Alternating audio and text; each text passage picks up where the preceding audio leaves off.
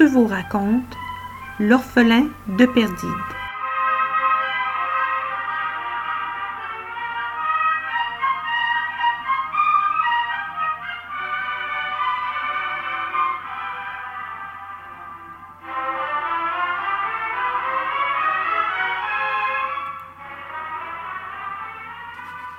L'engin n'était pas retenu par un problème de vol, mais par un problème de décollage.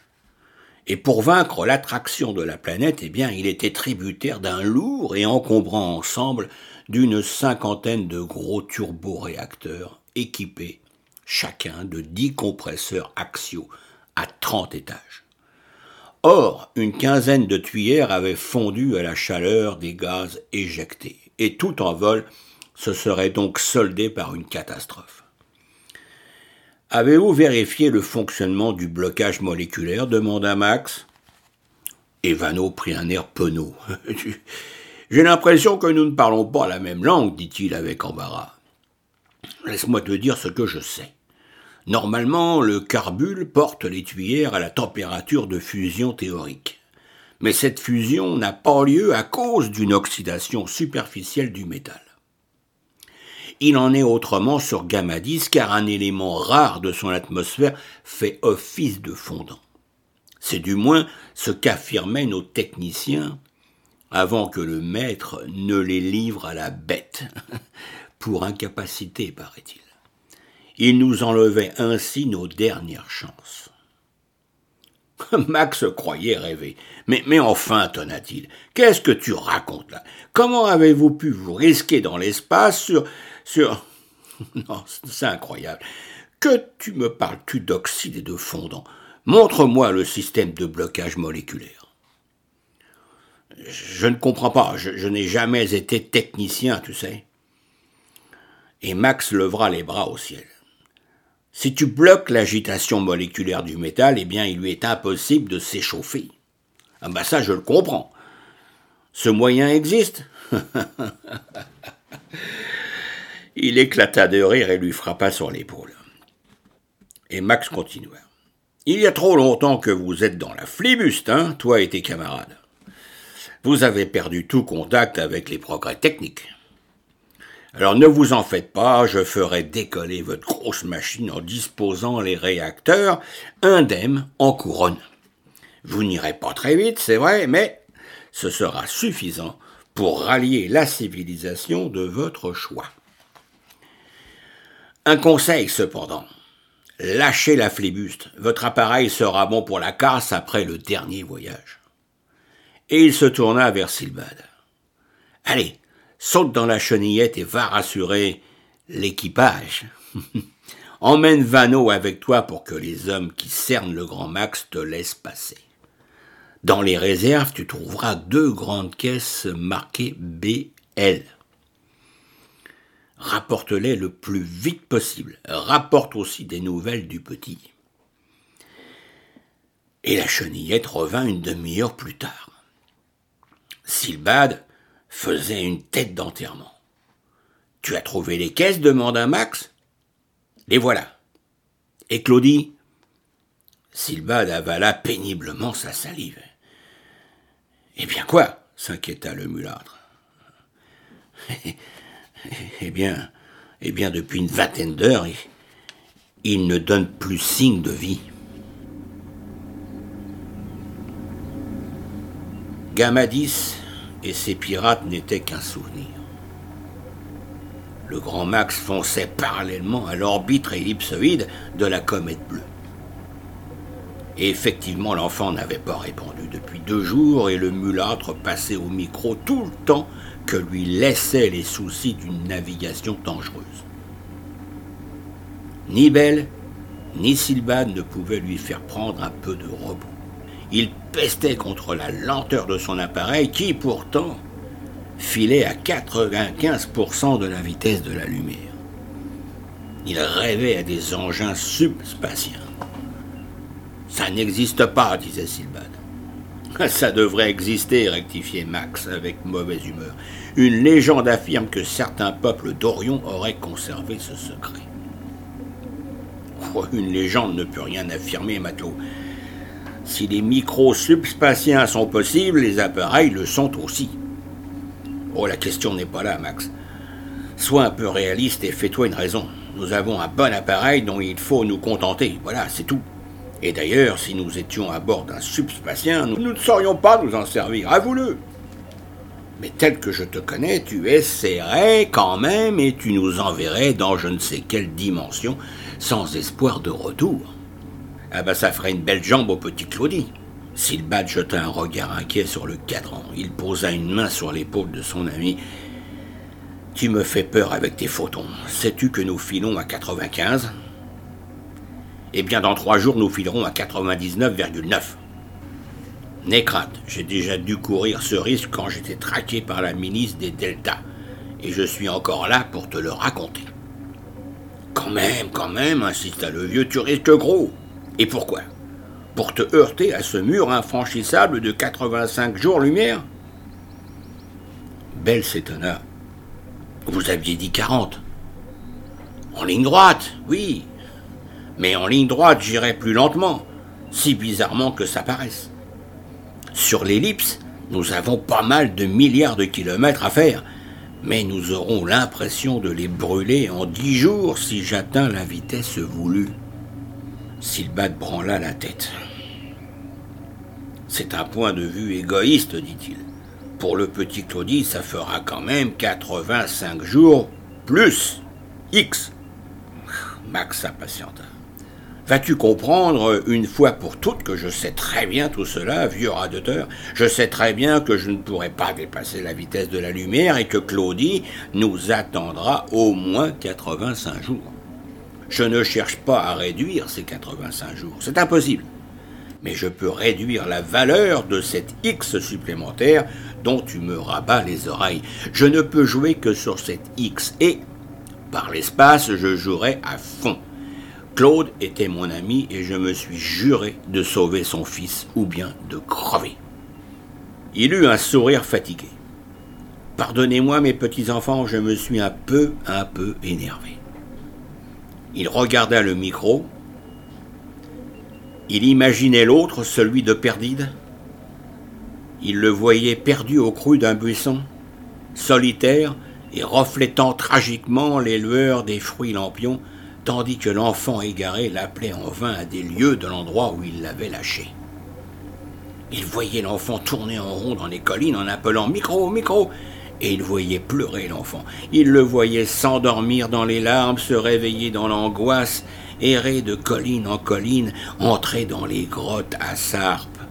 Non, non, non, il ne voulait pas imaginer une chose pareille. Mais malgré lui, son esprit le ramenait à tous les dangers menaçant Claudie les sarpilles, le lac, les frelons. Et si ce petit imbécile était sorti des collines, que pouvait-il faire, grand Dieu, que pouvait-il faire? Il ne s'aperçut pas que ses amis avaient discrètement quitté la pièce pour le laisser à sa rêverie. Il se pencha sur le micro, le régla au maximum d'intensité. Claudie Claudie je suis là, Claudie, c'est Micro qui t'appelle. Réponds-moi, petit Claudie. Mais rien, rien, toujours rien. Et cette grande voix clamant dans la forêt risquait aussi d'effrayer l'enfant. Alors, alors quoi? Appeler à voix basse? C'est ridicule. Et fatigué, il enregistra sa voix sur un ton normal et laissa tourner sempiternellement l'appareil devant le micro. Claudie, Claudie, je suis là. Où es-tu, Claudie?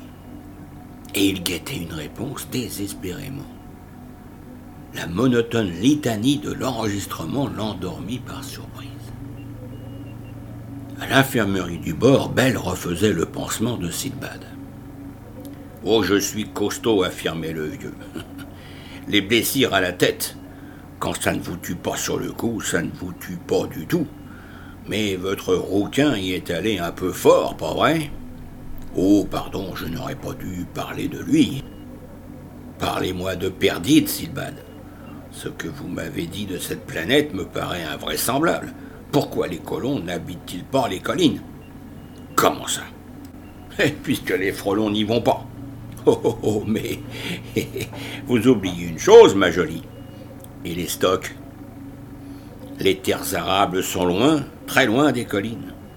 Y transporter les stocks serait un travail impossible sans les moyens mécaniques. On peut vivre effectivement dans les collines, on s'y nourrit comme on peut et l'on y boit de la flotte ou de la sève de ligole, mais, mais on n'y fait pas fortune. Quant à planter des arbres lanternes autour des fermes, c'est impossible. Le terrain ne leur convient pas plus que celui des collines ne convient à la grosse culture.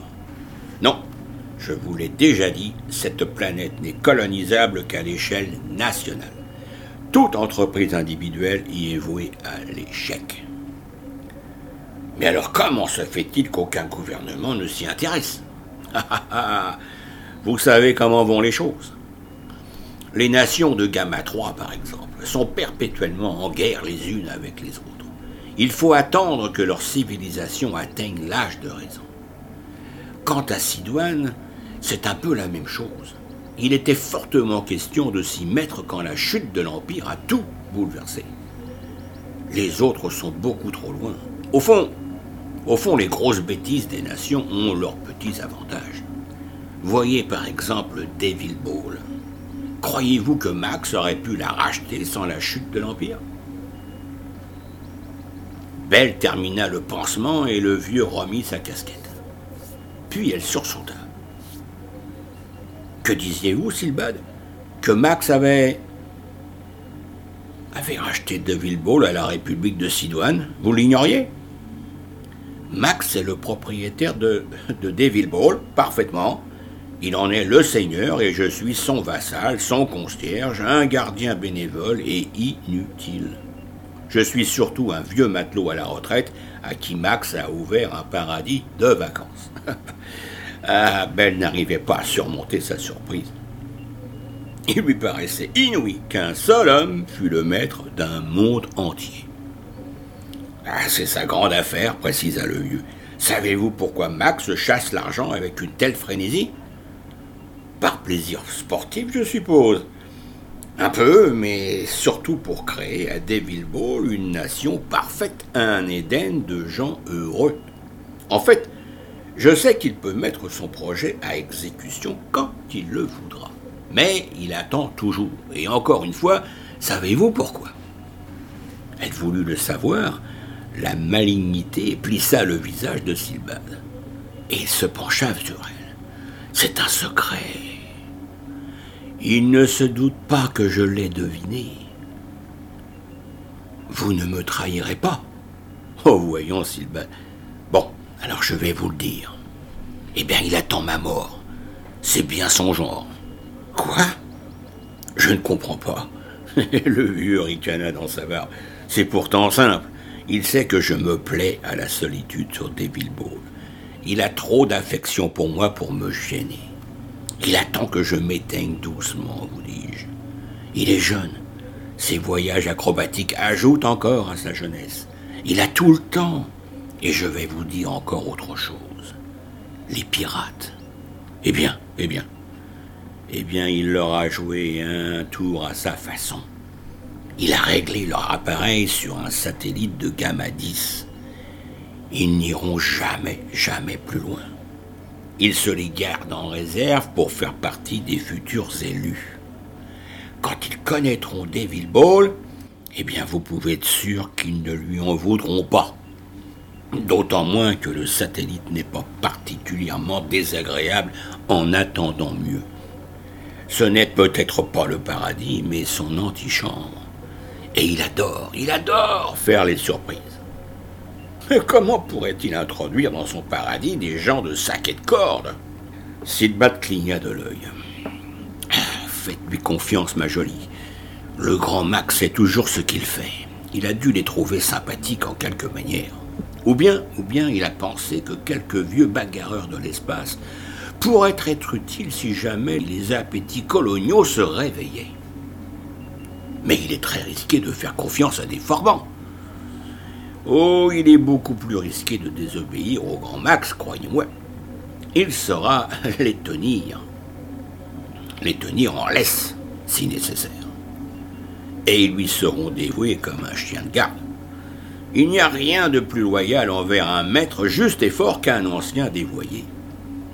Ces gars-là se fichent de tout, méprisent tout, ne croient plus à rien. Donnez-leur un idéal et un chef valeureux, et ils se feront hacher lui. Max a toute la personnalité voulue pour cela. Un peu partout, aux limites de lambda, il garde des gens en réserve pour peupler des villes boules des savants, des artistes. Quand le moment sera venu, ils gardèrent un moment de silence. Belle n'avait pas encore vu Max sous ce jour. Elle l'avait cru capable de loyauté virile, de générosité. Son ardeur également à sauver Claudie prouvait ses qualités. Mais elle ne l'eût pas supposé vulnérable à certaines enfantines sentimentalités. Un paradis de gens heureux sur une planète de rêve. Elle n'eût même pas osé prononcer de tels mots en sa présence, par crainte d'un sourire railleur de sa part. Ah, je le croyais cynique. Ah, il l'est, il l'est, affirma Silbad. Il l'est terriblement. Il a pour les hommes et pour les sociétés qui régissent ces hommes une espèce de mépris attendri. Et comme beaucoup de cyniques, c'est un grand idéaliste déçu. Je le connais bien. Allez, il a gardé un cœur d'enfant sous des dehors avertis. Et la mort de Claude l'a terriblement secoué. C'était un vieux camarade qu'il avait l'intention d'emmener aussi sur Devil Ball. Il dit qu'il préférerait crever que de manquer le sauvetage du petit, sachez belle qu'il est parfaitement sincère. Ce ne sont pas des paroles en l'air, mais il est capable de nous pulvériser avec lui dans sa rage de réussite à tout prix. Mais ce voyage est donc si dangereux Silbat s'exclama. À 99,9 de la lumière, c'est un coup à nous changer nous-mêmes en rayons lumineux. Ah, nous aurions bonne mine, mais mon inquiétude est tempérée par la confiance que j'ai en ses connaissances techniques. C'est un démon et un demi-dieu à la fois, ce gaillard-là. Je n'ai jamais entendu dire qu'il n'ait pas réussi quelque chose. Alors fermons les yeux et laissons-le faire. Vous verrez qu'il sauvera le gosse. Belle parla d'une voix contenue et vibrante. Oh oui, je le voudrais, Sylvain, je le voudrais de toutes mes forces. Croyez-vous qu'il me laisserait m'occuper de lui? Silbat plissa des yeux malins. Je crois que vous pourriez tout obtenir de lui en sachant. Le demander, ma jolie. Vous êtes attachée à cette petite vie perdue, n'est-ce pas? D'autant plus que vous avez une espèce de, de, de, complexe de culpabilité depuis. Ne parlez pas de ça, dit-elle au bord des larmes. Ayez confiance, Belle. Max a le don de s'attaquer à des problèmes bénis. Elle ne comprit pas tout à fait ce qu'il voulait dire. Et Silbat s'en aperçut. Ah, excusez-moi, dit-il, c'est une expression de Sidoine. En d'autres mots, il a le don d'entreprendre ce qui doit réussir. Nous retrouvons Claude. Il se leva et broncha sur une jambe. Il dut se retenir à bord d'une table. Au nom d'un emploir, dit-il. Je n'ai pourtant encore rien bu aujourd'hui. J'ai des vertiges depuis quelques jours. C'est un coup de max avec ses 99,9. Ça ne vous fait rien à vous? Belle avoua qu'elle ne ressentait aucun trouble. Ah Alors dit le vieux, c'est peut-être bien mon coup sur le crâne. Mais ça passera, ça passera. Et pendant ce temps, l'engin ralentissait depuis trois jours. Sur l'écran de la passerelle, on pouvait voir Perdide à l'œil nu. Max ne quittait pas la planète des yeux. On aurait cru qu'il cherchait à distinguer les collines, les arbres des collines et l'enfant perdu parmi ces arbres. Le micro était posé devant lui comme une relique inutile. Max se demandait s'il n'était pas détraqué. Il l'avait ouvert plusieurs fois pour vérifier le montage, et celui-ci paraissait intact, autant qu'on en pouvait juger sans être versé dans les subtechniques. Mais peut-être, peut-être la défectuosité venait-elle de l'autre micro, celui de l'enfant. Eh bien oui, le mulâtre, lui, ne s'était pas couché une seule fois depuis Gamadis. Le sommeil le surprenait de temps en temps à son poste. Il s'effondrait alors sur le tableau de bord et, passait quelques heures de cauchemar pénible dans une position incommode. Et le plus souvent, il était réveillé par Belle qui, l'obligeait à prendre quelque nourriture. Quant à Silbad, eh bien, il souffrait de vertiges de plus en plus fréquents et somnolait généralement devant une bouteille de cosque. Un jour, Max s'éveilla en sursaut. Il appela Belle. Je crois qu'il a émis quelque chose, dit-il. Ils prêtèrent l'oreille, et en effet, on entendait des crépitements parasites, mais ils venaient d'ailleurs. Ils venaient du diffuseur du bord. Déçu, mais intrigué, Max fit des réglages et crut percevoir de lointaines émissions chiffrées. L'intensité de ces émissions devint telle, peu à peu, qu'aucun doute n'était plus permis. Nous approchons de plusieurs autres astronefs, dit Max. Il y a du monde par ici. Et avant même qu'il ait terminé les calculs pour situer la source de l'émission, eh bien l'écran spécial triangula une escadre de cinq appareils se suivant à la queue leu par 278 530 au-dessus d'eux, et à seulement 10 000 km. Max dut modifier rapidement sa route pour éviter une collision. Les cinq appareils passèrent comme la foudre en émettant un indicatif mystérieux, mais sans répondre au salut que Max leur envoyait par les ondes. Ils ne sont pas curieux, dit Max. Ils auraient pu nous parler en clair, ou tout au moins répondre à mon salut. C'est la moindre des choses dans l'espace. Mais déjà d'autres émissions prenaient la relève de celles qui s'éteignaient dans le lointain. Et suivant la même route que les premiers, cinq autres navires passèrent à toute allure, puis trois, puis cinq encore. Quoique la chose fût difficile, Max eut le temps de photographier l'un d'eux. L'image quadrillée montra une sphère de 2 km de diamètre portant en écharpe sur sa coque polie les lettres IMP, EXP, Perdide, Gamma 3. Il eut à peine le temps de s'étonner qu'une autre émission faisait vibrer le récepteur. Alors d'abord lointaine, elle n'était qu'une autre succession de chiffres sans signification. Puis elle parla en clair. Une voix lourde et nasalisée par un fort accent gamien ordonna ceci. Astronef répondant à l'indicatif Grand Max. Vous êtes sur la trajectoire commerciale. Infléchissez votre route sur 270 30 au-dessus et stoppez. Qui êtes-vous demanda Max. Patrouilleur police gamienne AX52. Je répète, infléchissez votre route sur 270 730 au-dessus et stoppez. Sinon, nous allons commencer les sommations d'usage. Max jeta un regard ahuri à Belle. Je pourrais ne pas obéir, dit-il. Ce ne serait pas la première fois que, ben, ben, décidément, je vais obtempérer. Est-ce que Perdide Il régla ses curseurs sur une nouvelle direction et renversa la manette de propulsion.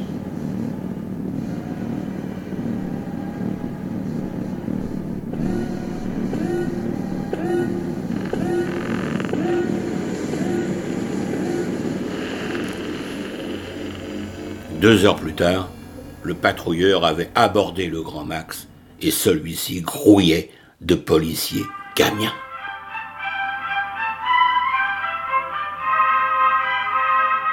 L'orphelin de Perdide est un conte de Stéphane Wool, raconté par Guy Pruvot. Montage Marie-Hélène Bourret.